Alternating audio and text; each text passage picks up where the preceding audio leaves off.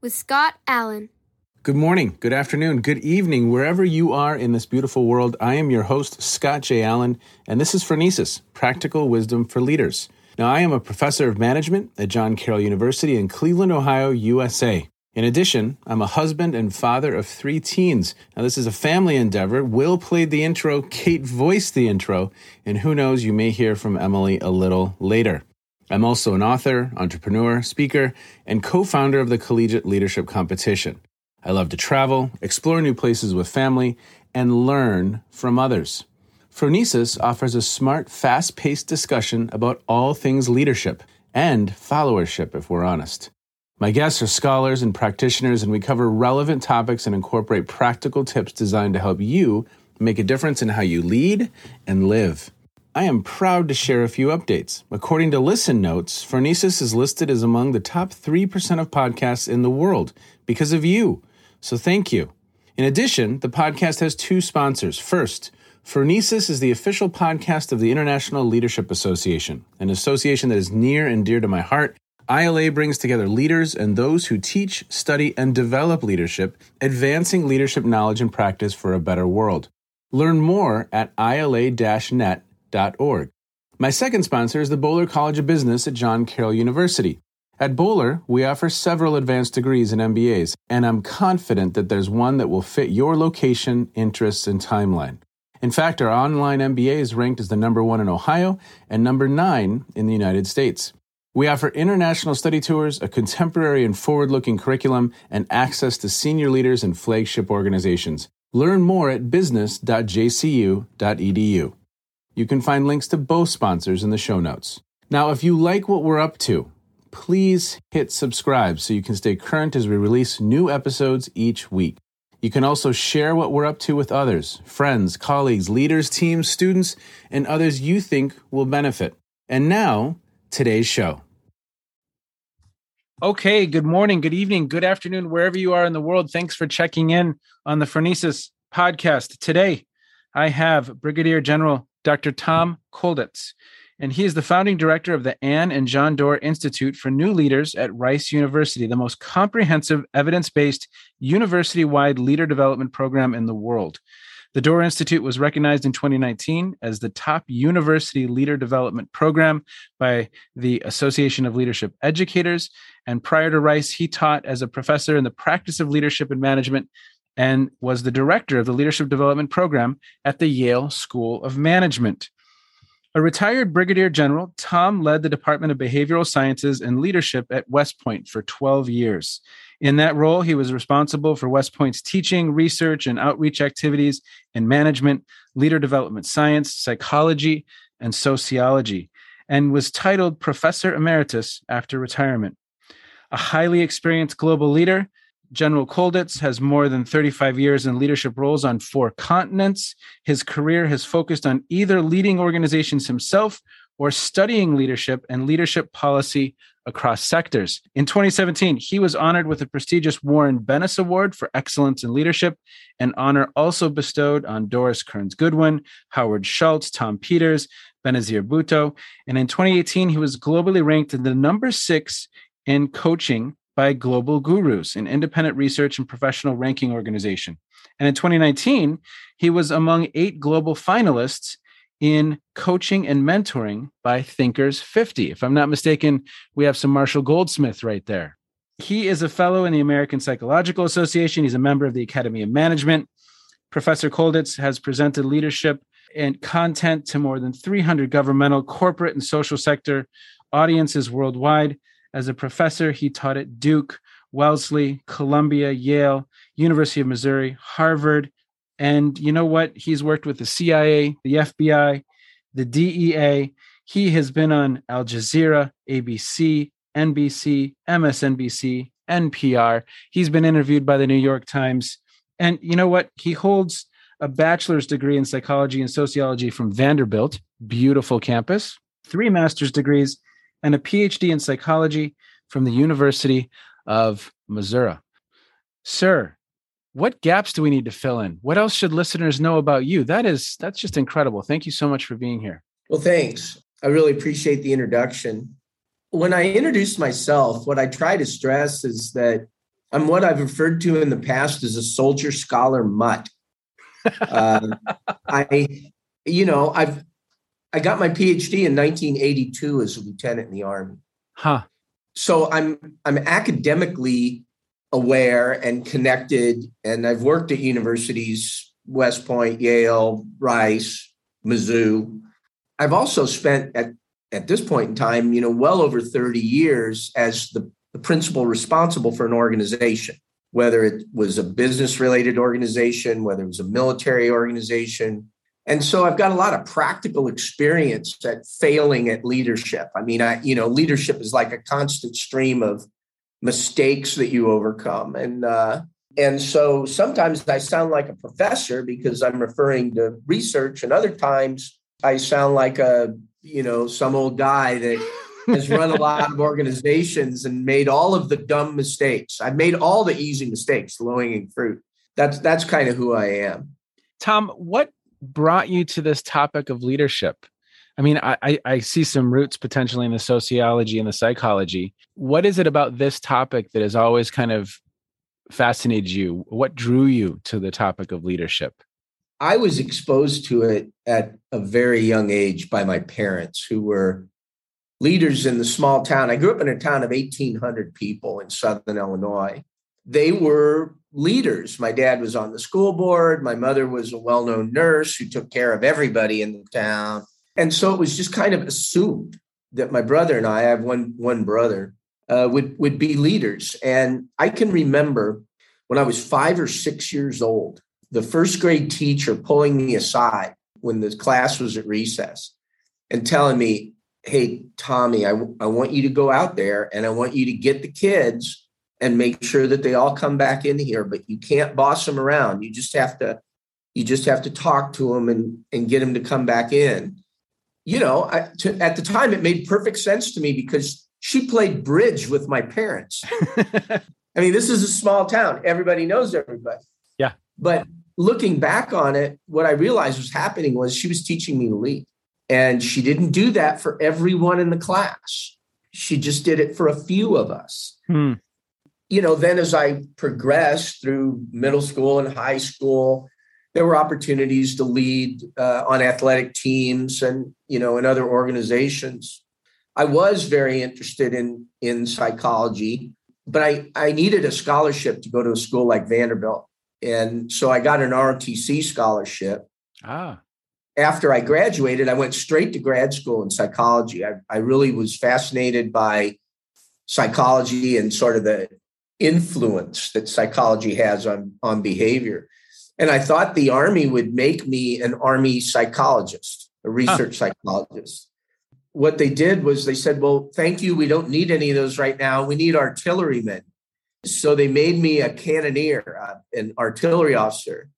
And it was actually a lot of fun because I got to shoot big guns. and you would think that shooting big guns would be you know, just sort of this rambunctious thing. It's actually a lot of math because huh. you have to do ballistic solutions. You, you know, you have to understand principles of physics. Yes. And how to make this 115 pound projectile land in the right place seven miles away. I was exposed to the need to lead people in the Army. And the first person I reported to in the Army was actually a West Point graduate who had played basketball for Mike Krzyzewski when Coach K was the, the basketball coach at West Point. He was very focused on leadership. And he started teaching me about leadership, you know, about how you actually lead soldiers. And I got hooked. Yeah. I really did. So my whole career, because I had a PhD, was back and forth between leading soldiers in, in combat type units or having more sophisticated, kind of cerebral jobs in the Pentagon or in the Center for Army Leadership or places uh, like that. So it was back and forth between doing it and thinking about it, doing it and writing policies about it, doing it and and so I'm a I, I've always been sort of a mixture of doer and thinker, yeah. and that's that's kind of how I got to all of this. Tom, talk about the benefits of having that perspective. How do you make sense of that in your own mind? because that's an incredible strength doing and studying and writing and doing. I mean, it, it just brings such a depth and breadth to your work. Yeah, you know, well, John Doerr, who I now know well and who really inspires me, has this saying that ideas are easy and execution is everything. And in academe in particular, but in America in general, we are in love with ideas. But you know, the max effective range of a leadership speech is zero meters. I mean, it it does not it, does, it generally does not change a person. And there are a number of things that simply don't have sufficient influence to change people. And you learn that when you practice, you know, when you do it. And there are other academic reasons that have popped up. You know, we've done some research at Rice. And, and one of the things we discovered is that the correlation between how well students do in leader development programming and how well they do academically, their grade point average, wow. the correlation is zero. Hmm. Zero. Wow. And that's because it's a completely independent set of skills and practice. Leadership is developed through practice. It's not developed because you figure out some factoid about leadership. You have to go do it. And the best way to do it is with somebody who knows what they're doing looking over your shoulder, like anything else. Yes, it probably wouldn't have worked to be an artilleryman and just have talked about it and been in the classroom the whole time, right? You get out in the field, that's not going to be good. All right. And you know, it's it's sort of the relationship between science and engineering. Hmm. It's good to study science, but science doesn't do anything. It's only when engineers take it and do something with it, or bioengineers, or physician, or whoever. And so there's that aspect to leadership and leader development. University faculty live and work in an individual performer culture. They don't work in a leadership driven culture. Neither do students for the most part. Yes. That's what we have to overcome if we're going to change the way leaders are developed in higher ed. Well, I want to get to that. I want to get to the book and I want to get to some of your perspectives on that because I think it's critical but I, I want to take a, a journey to West Point for a couple moments. So I, I, just finished an article. This is probably a couple weeks ago right now, but it made me think of you and this discussion. It was, I think the author was Lewis, and it was really about cadets and their uh, constructive developmental theory, Robert Keegan's work, and kind of where the cadets the cadets were in their development. And it was just a fascinating article as you reflect on your experience at West Point and doing the work of leader development, what are some they could be hallmarks, they could just be reflections, but as you think about that work in that context, what are some things that stand out for you in developing leaders? Yeah, well, you know, we were we were talking about Keegan's work at West Point beginning in the late 1990s. Yes, I mean uh, it's an old article. yeah, yeah. And it was really it was really great to intellectualize in that way but if you actually read Keegan, as it turns out getting from one stage to another in the short four year time of west point is pretty difficult to really do the biggest thing i learned at west point and i was chairman of the department of behavioral sciences and leadership so i had all the leadership academic courses and and that sort of thing was that cadets were not learning to lead from the courses that my faculty were teaching. What they were learning was that leadership is important enough that we would teach required classes on. But that's not how they learned to lead. The way they learned to lead is they would be part of a team that was charged with running a land navigation course and being in charge of the safety of it and transportation and you know all of the moving parts and they were coached through that by a very special group of Army officers that were picked from the field to come to West Point and be what we referred to as tactical officers. And that role was so important that we developed a program with Columbia, with the Teachers College, to give those officers a 36 credit hour master's degree in organizational psychology and leadership. Wow. And turn them into, into coaches. So there were 80 of them. Wow. In a student body of only about 4,000. I realized at, at that point in time that the secret to leader development was to take people who are already passionate about something or interested in something related to leadership or operations or business or what have you, and then coach them through that. Yeah. Making them better leaders as, as they go. Look, it's how we make our plumbers and our electricians.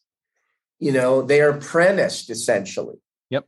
And so this fundamental principle of of showing the people what the, the way I took with me to the Yale School of Management. Only instead of having these army officers, I had to use professional leadership coaches. Yes. But it showed me that there is no substitute for a professional coach, not a mentor, you know, not an untrained person, but someone who has been trained to develop leaders. So it was like this epiphany that someone who's educated and trained and experienced in something is better than someone who isn't. you know, but look, look, I'll tell you, if you if you look across whether it's universities or business, you find all kinds of people who are not educated or trained or even in some ways experienced at it who are giving speeches and TED Talks and you know all kinds of things that communicate some leadership ideas, but there's no practice component to it. Yeah. And so it's just, they're just selling it, you know, they're just selling the speech or whatever. Well, uh, it's interesting, Tom, when you mentioned that you were an ROTC, I posted a paper to to the discussion that we're having and in that, we do a little case study on ROTC. We interviewed some of the leaders of that program to just look at how they're approaching the work. And, you know, baked into that whole experience, and it, it's not professional coaches, so that's not where I'm going. But at least there's some level of mentorship and guidance that it's that's occurring from the senior level cadets, from the other individuals, the the senior seniors or juniors who can at least model coach they can they can provide feedback to some of the younger cadets and there's that system that's in place that perpetuates itself. It's hard to replicate at times outside of outside of the military but it sounds like in many ways that's been a hallmark of your work is in some ways replicating. Now we're going to get him a professional coach an icf certified coach who knows what they're doing and we're going to provide some professional opportunities to be coached, actively coached by a professional to help facilitate that development and that growth. And you were doing that, it sounds like, at West Point, sounds like at Yale, and then you get to Doerr, you get to Rice. And as I understand it, you helped build this from the ground up. And I know that that's a core piece of your work there right now. Maybe we transition into that story what brought you to Rice and what's been built so far and where are we headed? Yeah, so Anne and John Doerr are both Rice graduates. And John is, of course, a famous venture capitalist. He put the initial money under Google, under Amazon, under Netflix. Uh, just you know, a ton of. of Wouldn't that companies. be fun to say? yeah. Well, he's he's built about 250 companies. Yeah. Oh and, wow. Uh, and he felt like he got a great education from Rice, but terrible preparation in terms of leadership skills and, and, abilities, which he learned through the School of Hard Knocks. And luckily, he survived. So he and his wife decided they wanted to build a, a significant infrastructure at Rice that would bring leadership development opportunities to every student in the school. Wow. That wanted it. I was teaching at Yale at the time, and so a headhunter came and visited me and he said, "Look, you know, we want you to go down to Rice and, and build this thing." And it was a terrific offer. You know, I work directly for the provost. I don't have to be under a dean or anything like that. And I get so little supervision that I was just had unlimited opportunity. The, they gave Rice what would at the time was the biggest donation ever, $50 million. You know, you give a guy $50 million and you don't supervise him and stuff starts happening. and, and so, you know, I was I was able to to do some things that other people hadn't. you know, and the, the coaching thing is is big here. We probably coach 35% of the students at Rice, graduate and undergraduate. Wow. Um, probably 75% of the MBAs. We've discovered that it costs less than half of classroom instruction. And what that means is if it costs half of something you're already doing, then it is a choice. Whereas people in the past have looked at something like that and they think, oh, that's that's so gold plated. No, not really. It's just more efficient than teaching leadership classes and works better in the long haul because we coach students in the context of what they're already passionate about. So an engineering student gets coached in an engineering projects team. Yeah. A, a cellist in the school of music gets coached in the context of a quartet or the orchestra.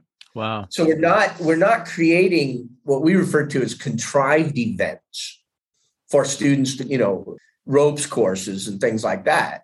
We coach students where they're already active and passionate and interacting with other students. That's why it works. Yeah. Because they have the investment from day one rather than us inventing some sort of retreat for them to go on and trying to convince them that it's important. I, I mentioned before we started, I just ordered Leadership Reckoning this morning. I downloaded the free chapter that I'll put in the show notes, the link to that. Talk a little bit about because I imagine some of your foundational thinking is in that text. So I'm looking forward to reading it. But how are you approaching leadership development, leader development in a different way? We've got this coaching hallmark and and and major component of this experience. What other components are baked into the philosophy of how you're approaching the work? We go with only four fundamental first principles. Hmm. The first is that universities have an obligation to develop students as leaders, referred hmm. to it as a core function of universities. Second, we only use evidence based techniques. Third, we only use professional leader developers. We don't use professors, mentors, peer coaches, anything like that. And then fourth, we measure outcomes. And if something doesn't produce a measurable outcome in students' capacity to lead, we kill it. Hmm. And if it does, we fund it. Yeah. Simple. Yeah. You know, very simple. And so, yeah, I mean, coaching works very well. It's not as expensive as people think if they run a smart business model. I mean, if they pay executive rates, then, you know, goodbye coaching program. But, you know, we make sure we pay our coaches a low end hourly rate, but we give them 10 or 15 clients a semester. Yes. And they use that as a base of business then they add their own executive clients. So it's we don't think that all universities should do exactly what the Doerr Institute does or businesses. But we do think that the first principles are quite fundamental. If a university is delivering something for their students, they shouldn't be using amateurs. They shouldn't be using peer students. I mean, what the hell is up with that? I mean, they would never do that in physics or poetry or or anything else but they've but they've become so used to bottom feeding and that's really what the first chapter of leadership reckoning is about we excoriate universities for uh, sloppy uncoordinated amateurish leader development uh, that that just doesn't match their excellence. And i'm not talking about you know obscure small schools. I'm talking about top 10 schools yeah. that are horrible at leader development. Maybe it's happening in the business school and they've got an executive education program or something.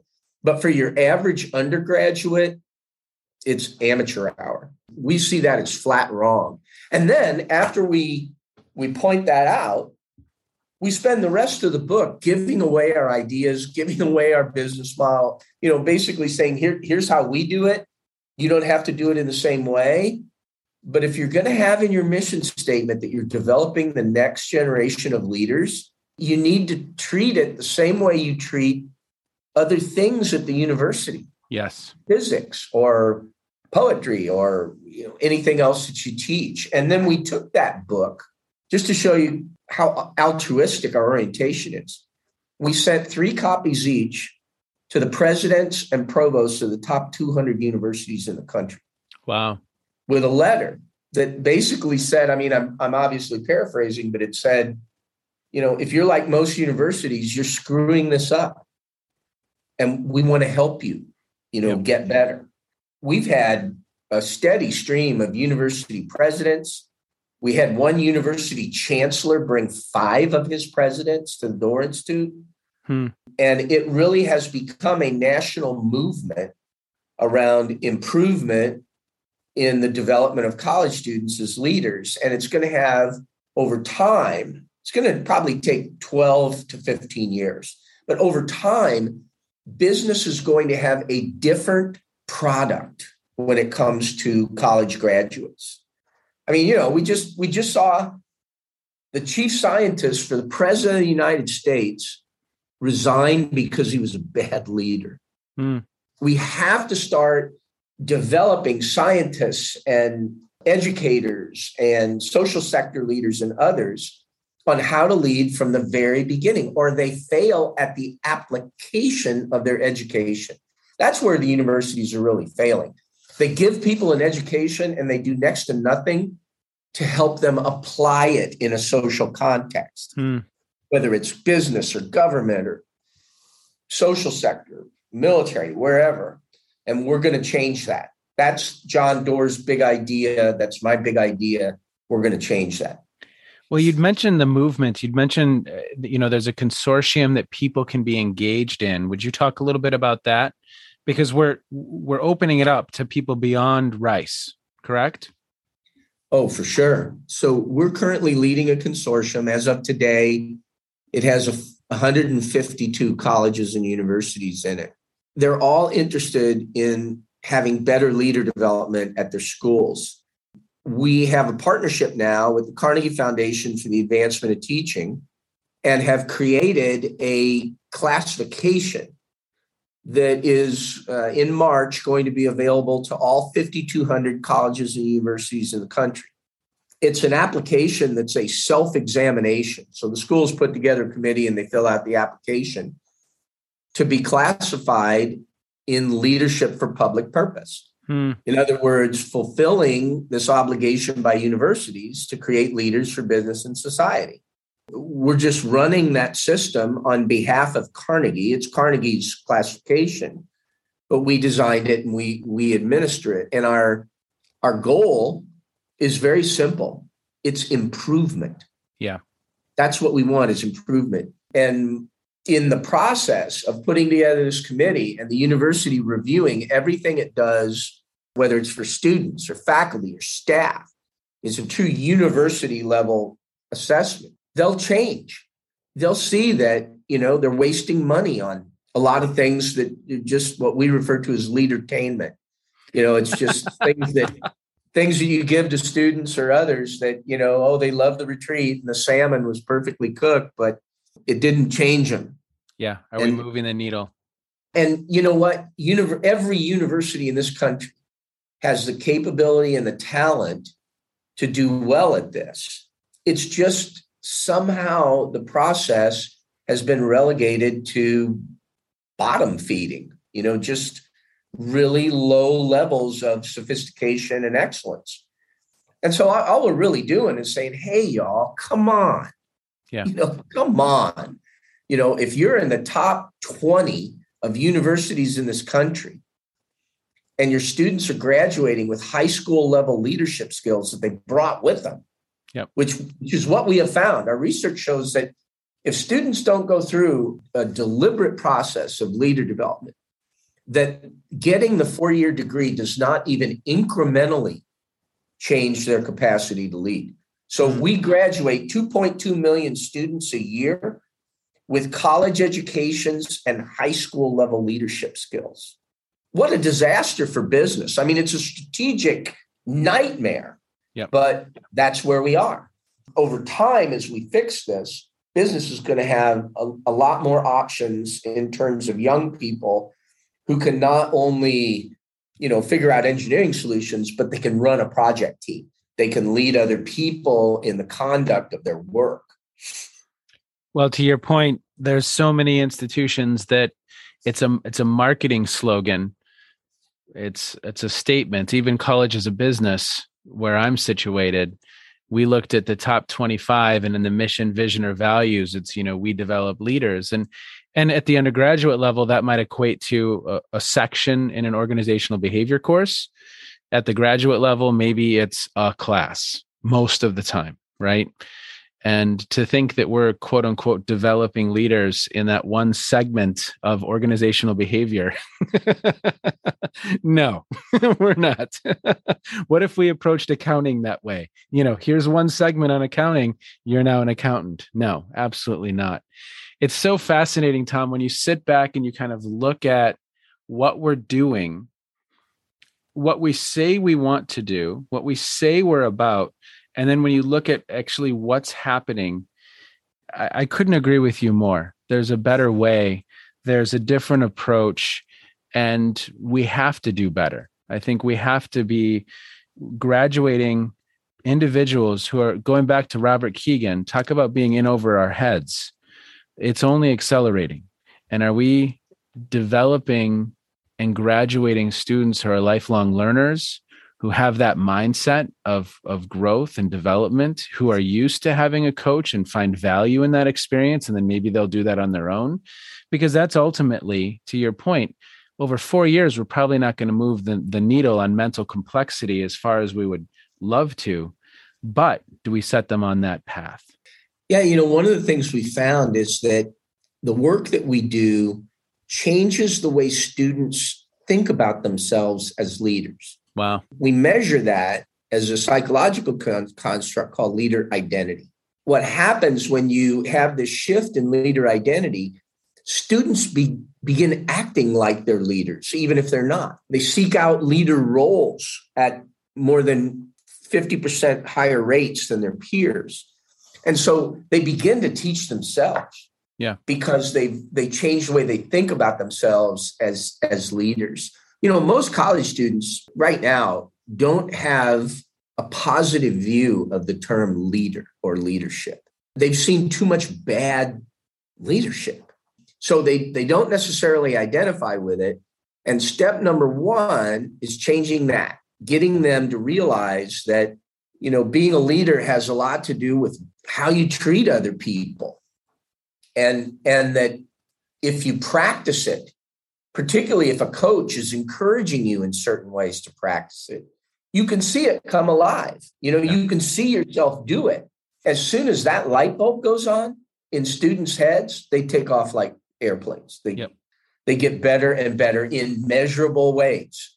But until that happens, if they sit there in the audience and they listen to some CEO ramble on about leadership, they don't change their identity at all. That CEO is somebody they think they'll never be. So they walk out, they might remember it for a week, but after that, the inspiration goes away and there's nothing there. So, you know, for a top tier leadership speaker, you know, a school might pay $40,000, $50,000. Yeah. But with that money, you could coach 80 students and get a, and get a change, you know, get a change in every one of them. Yes. Yeah. But a lot of, you know, a lot of this leadership stuff has politics and cronyism about it. I mean, it's just people get drawn into universities because they led somewhere else. They don't know how to develop students as leaders, but by golly, they're going to teach them a seminar in it, you know? Yeah. Yeah, it's just about being honest, intellectually honest about what works and what doesn't work. And that's the bread and butter of a university. Yep. They don't teach fake physics theories. but they're more than willing to have some leadership person come in and talk some wild snake oil, you know, about what they think is oh trust. That's what's important. You know, come on. Tom, I love it. What so what are you thinking about? What puzzle has you perplexed right now when it comes to this task of developing leaders in this context? Is there anything okay, we're not quite there yet. We haven't gotten our arms around this. Anything come to mind? it's all about scale. Ah. we've got the Carnegie thing. That's that's great. Yep. We also have created a course in measurement that's aimed primarily at grad students in social science fields so that we can over time at scale populate the universities with people who know how to measure actual leadership outcomes. Hmm. You know, don't just throw up their hands and say, well, it's just, you just can't measure that. You know, that is untrue. And we want to eliminate that myth. But in order to really change an institutional array like universities in the United States, we'll have to have a dozen initiatives at least. And so right now, what's going on in the Doerr Institute, so we've got people working on like what's the next strategic initiative. And most people who work in leader development or leadership, they think at the program level yeah. or maybe the course level. And we are way beyond that. You Yeah. know, we, we are thinking about institutional structures in higher education and how to coordinate mass change in them. That's a big freaking deal, man. I mean, it's it's it's hard, and and it only it will only happen at scale. Yeah. But we're there with the Carnegie Initiative. We're there with with the measurement course. You know, we'll do 200 a year probably of grad students that are going to go everywhere after they graduate. But but we need we need to do more. Yep. Uh, there are other organizations that focus at the program level. I mean, I'll call out two: the Association of Leadership Educators are great about about uh, courses in leadership, and then the the uh, International Leadership Association, the ILA, Oh yeah. establishes program standards. That's fine. That's their thing, and we endorse them, and we think they're doing a great job. That's not our thing. Yep. You know, our our thing is at at strategic level, and we also think that the changes we're making in universities, businesses watching, they will learn as we go, as we develop this in universities, and then they're going to make changes themselves because a, lot of money is spent on leader development, and a lot of it is wasted. Yep. You know, a lot of it is not producing. And businesses hate that. They hate to spend money and not produce, but the system is not favorable right now. This whole podcast series started off with an interview with a friend of mine, a colleague named Dave Rush. And the episode was called I Have a Fear. And it was exactly that. All this stuff we're doing isn't necessarily moving the needle. So, how do we ensure that we are? And uh, I'm so thankful that you all are exploring, experimenting, building, thinking at this level, that systems level. How do we scale this shift? Because I think that's what it is. It's a big shift and how we approach the work. Now, as we wind down, what are some things that you've been reading lately or listening to or streaming? Something that's caught your eye? It could have to do with leadership, it doesn't have to do with leadership. But is there anything that's really caught your attention in recent times? Well, you know, I mean, you'd, you'd have to be asleep to not recognize a movement towards diversity, equity, inclusion, and its effect on leaders and leadership. Hmm. And so, books like Inclusify by Stefanie Johnson, who's a University of Colorado professor, Susan MacKenty Brady has a book out, uh, several books actually, that focus on that. Both these women are terrific leaders themselves a little bit of a confession i really don't read leadership books very much Yeah. because because most of them are variations of hundreds that were written before i learn more by by watching the world you know i learn more about watching our students and i learn more about measuring outcomes of things that we do you know in some ways i just don't have the time or the desire to Yeah. to do that now I've, I've endorsed quite a few leadership books lately, including books by dedicated and unquestionably capable uh, leadership authors like Jim Kouzes and Barry Posner. You know, Oh, yeah. I've endorsed a couple of their books and Jim Collins. I, you know, there there are people who do write really good leadership books. Books have a hard time changing people. Yeah. But books contain ideas, and unless people move into practice, they're probably not going to learn anything. They may be inspired by the book, they may get some ideas by the book, but those are going to fall by the wayside when they're working every day or going to school every day or or what have you. Yeah. So it's really tough for leadership books to make a difference. And I, you know, I've written a couple myself, so I'm not against book writing. I, I, I don't spend a lot of time with that. Anything else outside of leadership? And it could have to do with anything that's caught your attention recently? Well, I have a 13 week old puppy that uh, is preventing me from getting sleep. That's talk about a leadership challenge. You know, the thing weighs 20 pounds and it's smarter than me. Um, but uh, no, you know, I, I do I do watch politics pretty carefully because it used to be a place where you could find good leaders. Hmm. Um, less so now. It's more about power than it is about leadership. Some of it concerns me. I can remember being a soldier, being an army officer in West Germany when the wall came down, the Berlin Wall. Yeah.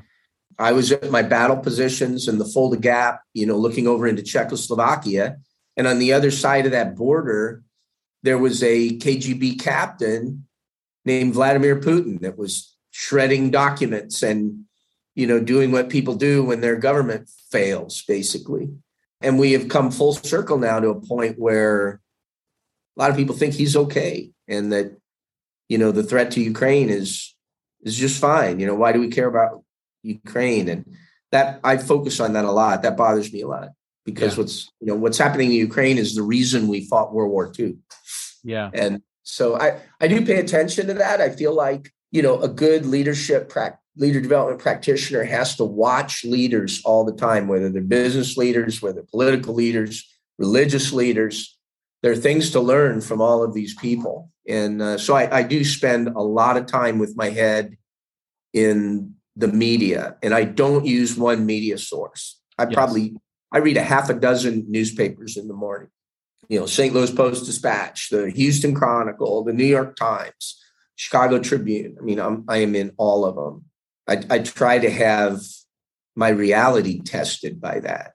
You know, I want to I want to be aware of the world I'm living in.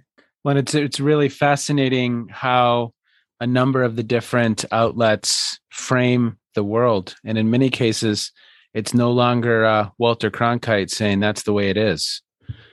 There's many Walter Cronkites saying that's the way it is.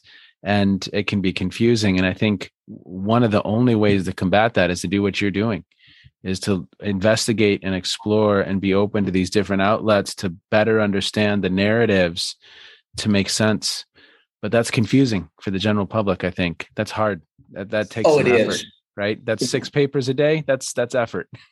yeah. It, it, well, I do read fast, and I do pass over things that are are irrelevant. Sure, sure. Things jump out at you when the vice president of the United States makes a statement that that President Trump was wrong, and a news outlet doesn't publicize that for two days. You can start to make assumptions about what the what the function of that news outlet is and, and how it works. So I, politics and business, you know, these are the outcomes of leadership. These are where leaders matter. I do pay attention. Uh, you know, I'm an independent. I'm not, I don't belong to a political party. I, it's very common among Army officers that you don't pick sides in that way. Uh, and I like that. I mean, I like to be centered. I, th- I think it's a good good approach for for leader developers to take. It is so impressive, General Doctor. Should I call you Doctor General or General Doctor? Tom works really well. Tom, it's incredibly impressive what you're building. Thanks for the good work that you're doing. Thanks for stopping by today. I'm very, very appreciative of your time and excited to not only share this story with the world, but share some of the resources that you're you've developed. And I'll provide all kinds of links into the show notes. So keep up the great work. Keep thinking about that problem at scale. I love it. It's awesome. So much fun. Thank you, sir. My pleasure. Thanks for inviting me. Okay. Be well. What I enjoyed most about that conversation was the fact that Dr. Tom could really just top of mind tell us their first principles, top of mind share their point of view, and really clarify that what they are doing is evidence based and they're measuring their growth, their development. So that's number one. I just think that's wonderful. There's a design behind the intervention, and there's a perspective, and there's measurement so that we know if we actually are moving the needle, or at least we have an indication. I don't know that we ever know, quote unquote. So that was number one. I just really, really appreciated that. And then number two, I love the fact that they are actually actively doing the work, that they are investing the time and the resources in that perspective and engaging in that development in the context of these learners. I think that's just a fundamentally very cool design element. Spoke about this with Cindy McCauley that we're in the context of the learner, so that passion is already embedded in the work. And the ability to lead, that leader identity in that context, there's value there from the beginning. So, sir, thank you so much for your time. Thank you for bringing your perspective to the podcast. Thank you for the good work that you do loved listening to some of those stories about your experiences at West Point, at Yale, and now Doerr. And thank you for advancing how we think and how we practice leader development. Okay, everyone, as always, thank you so much for listening. As always, if you enjoy what you hear, share it with others. And as always, be well, take care, and thanks for all you do. Bye bye. You have just finished another episode of Practical Wisdom for Leaders with Scott Allen. To contact me, visit www.scottjallen.net or send me a note at scott at scottjallen.net. I can also be found on Twitter and LinkedIn, so let's connect.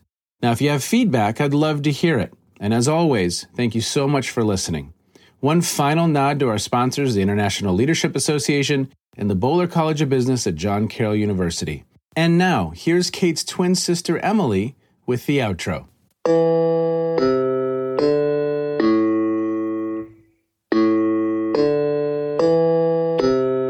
You've been listening to Phronesis Practical Wisdom with Scott Allen.